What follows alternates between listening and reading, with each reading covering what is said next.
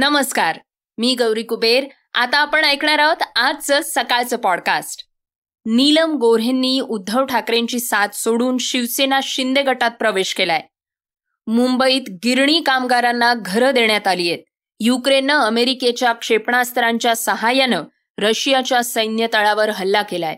पंतप्रधान मोदींवर टीका करणं हा देशद्रोह नव्हे असा निकाल कर्नाटक उच्च न्यायालयानं दिलाय. पंकजा मुंडे राजकीय उलथापालथीला वैतागून एक ब्रेक घेतायत. कंगना आणि केतन मेहतावाद पुन्हा उफाळलाय. चेतेश्वर पुजारानं निवड समितीला चोख उत्तर दिलंय. चर्चेतल्या बातमीतून ऐकूयात अजित पवार गटाचा पुनरुच्चार. राष्ट्रवादी पक्ष आमचाच असल्याचा पुन्हा दावा. चला तर मग सुरुवात करूयात आजच्या पॉडकास्टला नीलम गोऱ्हेंच्या शिंदे गटात प्रवेश करण्याच्या बातमीपासनं. नीलम गोऱ्हेंचा शिंदेच्या शिवसेनेत प्रवेश नीलमताईंच्या जाण्यामागेही सुषमा अंधारेच कारण आहेत का? उद्धव ठाकरेंच्या एकनिष्ठ म्हणून ओळखल्या जाणाऱ्या नीलम गोऱ्हेंनी सात जुलैला शुक्रवारी शिवसेना शिंदे गटात प्रवेश केलाय. विधान परिषदेच्या उपसभापती असलेल्या नीलमताईंनी हे पाऊल उचललंय यामुळं अनेकांनी आश्चर्य व्यक्त केलंय. अशा प्रकारे शिंदे गटाला पाठिंबा देण्याचं कारण सांगताना नीलमताई म्हणाले आहेत की केंद्रातल्या एनडीए सरकारनं घेतलेल्या धडाडीच्या निर्णयांमुळे आपण पुन्हा शिवसेना भाजप युतीत अर्थात एनडीएत सहभागी झालो आहोत. नीलमताईंच्या या निर्णयावर निरनिराळ्या प्रतिक्रिया उमटतायत. ठाकरे गटाच्या उपनेत्या सुषमा अंधारे यांनी ट्विट करून खोचक टीका केली आहे आपल्या ट्विटमध्ये अंधारे म्हणाले आहेत तब्बल पाच वेळा विधान परिषद आणि आता उपसभापती पद भूषवणाऱ्या पुरोगामी नीलमताई आता वेगळी भूमिका घेत आहेत त्यांच्या या नवीन प्रवासाला शुभेच्छा आणि भावी आरोग्यमंत्री पदासाठी ॲडव्हान्समध्ये अभिनंदन. अशा प्रकारे एकीकडे खोचक शब्दात नीलमताईंचं अभिनंदन करताना दुसरीकडे तानाजी सावंतांचं आरोग्यमंत्रीपद धोक्यात असल्याच्या चर्चेचं पिल्लूही अंधारे यांनी सोडलंय. शिवसेना फुटल्यानंतर सुषमा अंधारे यांनी ठाकरे गटात प्रवेश केलाय. त्यानंतर त्यांच्यावर प्रवेशाच्या वेळीच उपनेतेपदाची जबाबदारी सोपवण्यात आली आहे.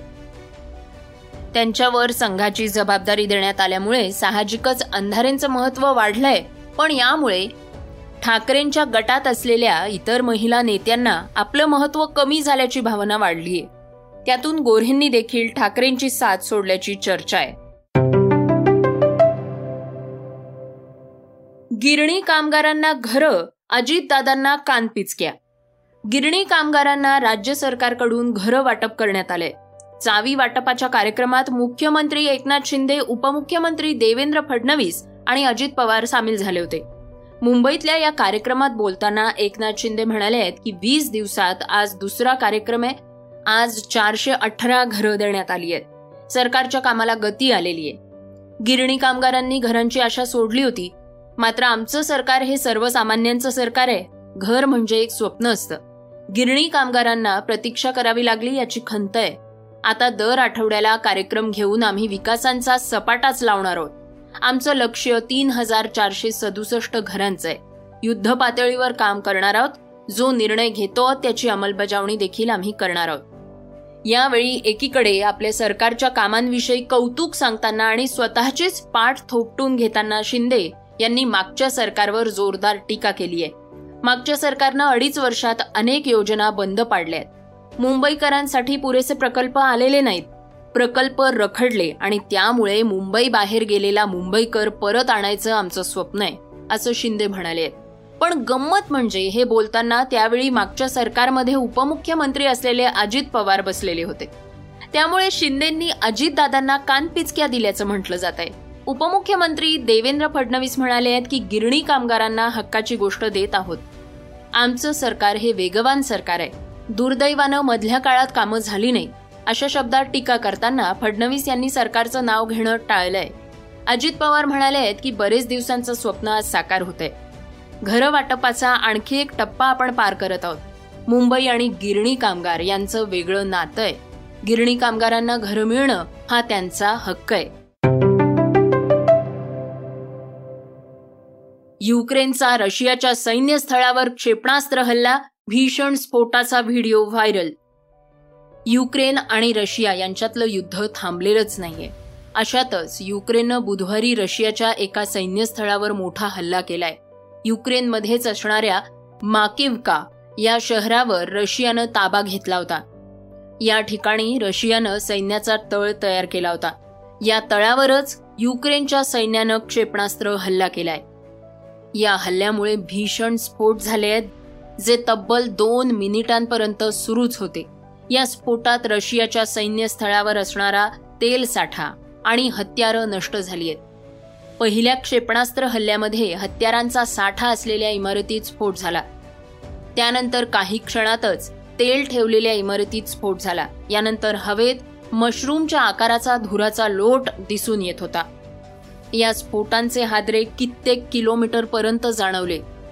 या स्फोटांनंतर आजूबाजूच्या परिसरातील वीज पुरवठा खंडित झाला होता. त्यानंतर सैन्यस्थळावर कित्येक वेळ छोटे छोटे स्फोट होत राहिले. यानंतरही रशियानं या हल्ल्याला प्रत्युत्तर देत युक्रेनच्या पश्चिमेला असलेल्या एका शहरावर म्हणजे सिटी ऑफ लुव्हिववर हल्ला केलाय. या हल्ल्यामध्ये सुमारे सात नागरिकांचा मृत्यू झाल्याचं वृत्त आहे. अमेरिकेकडून घेतलेल्या हाय मार्स या क्षेपणास्त्रांचा वापर करून युक्रेननं रशियाच्या सैन्य तळावर हल्ला केलाय.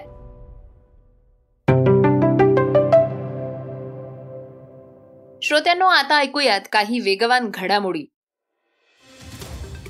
दोन हजार वीसमध्ये कर्नाटक मधल्या एका शाळेच्या विद्यार्थ्यांनी सी ए ए आणि एन आर सी या विषयांवर एक नाटक सादर केलं होतं. या नाटकामध्ये पंतप्रधान नरेंद्र मोदींवर काही आरोप करण्यात आले होते.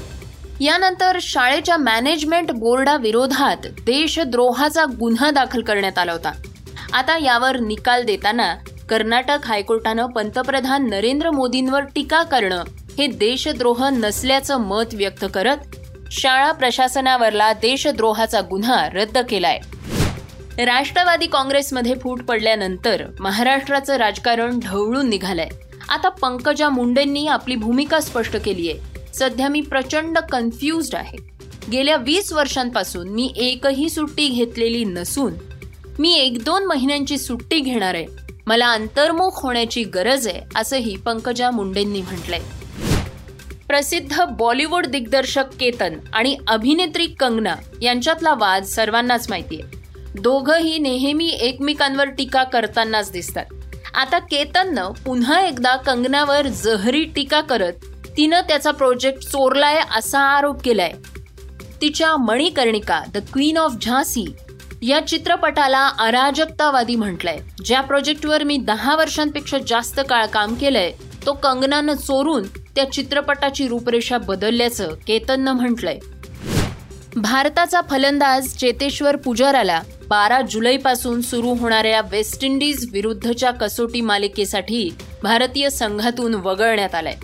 सध्या तो दुलीप क्रिकेटमध्ये पश्चिम विभागाकडून खेळत असून चेतेश्वर पुजारानं मध्य विभागाविरुद्ध सुरू असलेल्या सामन्यात शतकी खेळी केली आहे. पुजाराचं हे प्रथम श्रेणी क्रिकेटमधलं साठावं शतक होतं. या शतकी खेळीच्या जोरावर पुजारानं निवड समितीला प्रत्युत्तर दिल्याचं आता म्हटलं जात आहे श्रोत्यांनो आता ऐकूया चर्चेतली बातमी. आमचीच राष्ट्रवादी खरी पक्षात फूट नाहीच अजित पवार गटाचा दावा. शरद पवार आणि अजित पवार या गटांमध्ये राष्ट्रवादी कुणाची? यावरून जोरदार वाद सुरू आहे. सहा तारखेला शरद पवारांनी पक्षाची राजकीय बैठक घेऊन पत्रकार परिषद घेतली आणि पक्ष आपलाच असल्याचं ठणकावून सांगितलं. दुसऱ्याच दिवशी म्हणजे सात तारखेला अजित पवार गटानं पत्रकार परिषद घेऊन पक्ष आपलाच असल्याचं सांगितलं. यावेळी प्रफुल्ल पटेल म्हणाले तीस जून दोन हजार तेवीसला देवगिरीवर राष्ट्रवादी काँग्रेस पक्षाची महत्वाची बैठक झालीय. त्यात अजित पवारांची राष्ट्रीय अध्यक्ष म्हणून निवड झालीय. त्यामुळे याच खऱ्या नेमणुका आहेत. त्यानुसार प्रफुल्ल पटेल यांना राष्ट्रीय कार्यकारी अधिकारी म्हणून नियुक्त करण्यात आलेले आहे. अनिल पाटील हे विधानसभेचे प्रतोद आणि अमोल मिटकरी यांना विधान परिषदेचे प्रतोद म्हणून नियुक्त करण्यात आलेले आहे. प्रफुल्ल पटेल काय म्हणाले आहेत? ऐकूयात. शेवटी कॉन्स्टिट्यूशन आणि जे आमचे रूल्स आहे त्याप्रमाणे हे स्ट्रक्चर यामध्ये स्पष्टपणे दिलं आहे. आणि म्हणून काल जी बैठक झाली आणि त्याच्या अगोदर जे दोन हजार बावीस सप्टेंबर दोन हजार बावीसचे अधिवेशन आता दोन हजार बावीसच्या अधिवेशन झालं तरी हे खुलं अधिवेशन होता. नेमके कोण डेलिगेट महाराष्ट्राची अजूनही तुम्हाला सगळ्यांना इथे माहिती तुम्ही घेऊ शकतात कारण मुंबईतच तुम्हाला ही माहिती मिळणार आहे. की अजून आमच्या राज्याची निवडणुकीची प्रक्रिया अजून सुरू झाली. अजून दोन तीन चार जिल्ह्यामध्ये प्रोसेस चालू आहे. तर महाराष्ट्राची इलेक्शन झाली नाही. कुठल्याही राज्यामध्ये हे तर इथे तर थोडाफार महाराष्ट्रामध्ये तर काही जिल्ह्यामध्ये काही सभासद नोंदणी हे वगैरे वगैरे आमच्याकडून पुस्तकं जातात पुस्तकं येत सुद्धा नाही.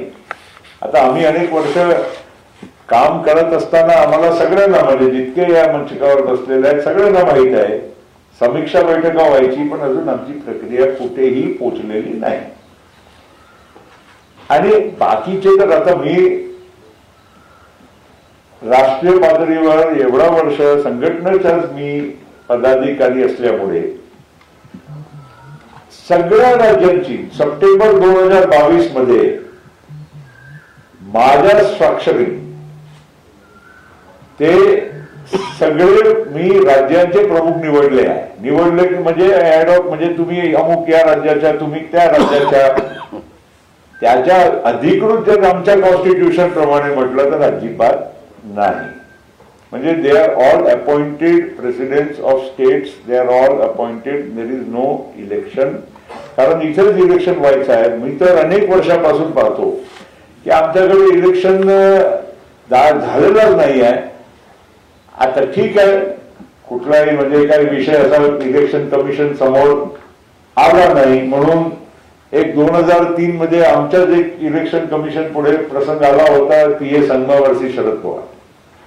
दोन हजार तीन साली. ते पण डाउनलोड करू शकतात ते ईसीआयच्या वेबसाईटवर आहे. आणि मग त्याच्यातून तुम्हाला बऱ्याच गोष्टी तुम्हाला तिथूनही कळेल. थोडक्यात म्हणायचे आहे की आमच्या ऑर्गनायझेशनल स्ट्रक्चर कम्प्लिटली फ्लॉड आहे. अजिबात आमच्या ऑर्गनायझेशनल स्ट्रक्चरचा ढांचा जे आहे ते स्क्रुटिनी विथस्टँडर्स करत नाही. श्रोत्यांनो हे होतं सकाळचं पॉडकास्ट आजचं सकाळचं पॉडकास्ट तुम्हाला कसं वाटलं हे आम्हाला सांगायला विसरू नका. युट्यूबवर सुद्धा तुम्ही आता हे सकाळचं पॉडकास्ट ऐकू शकता आणि त्या माध्यमातून तुमच्या प्रतिक्रिया तुमच्या सूचना आमच्यापर्यंत नक्की पोचवा. सगळ्यात महत्वाचं म्हणजे सकाळचं हे पॉडकास्ट तुमच्या मित्रांना आणि कुटुंबियांना जरूर शेअर करा. तर आपण आता उद्या पुन्हा भेटूयात. धन्यवाद. Script and research Swati Ketkar Pandit Neelam Pawar.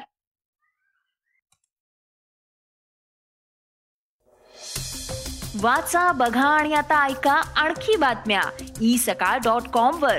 तुम्ही हा पॉडकास्ट ई सकाळच्या वेबसाईट आणि ऍप वर सुद्धा ऐकू शकता.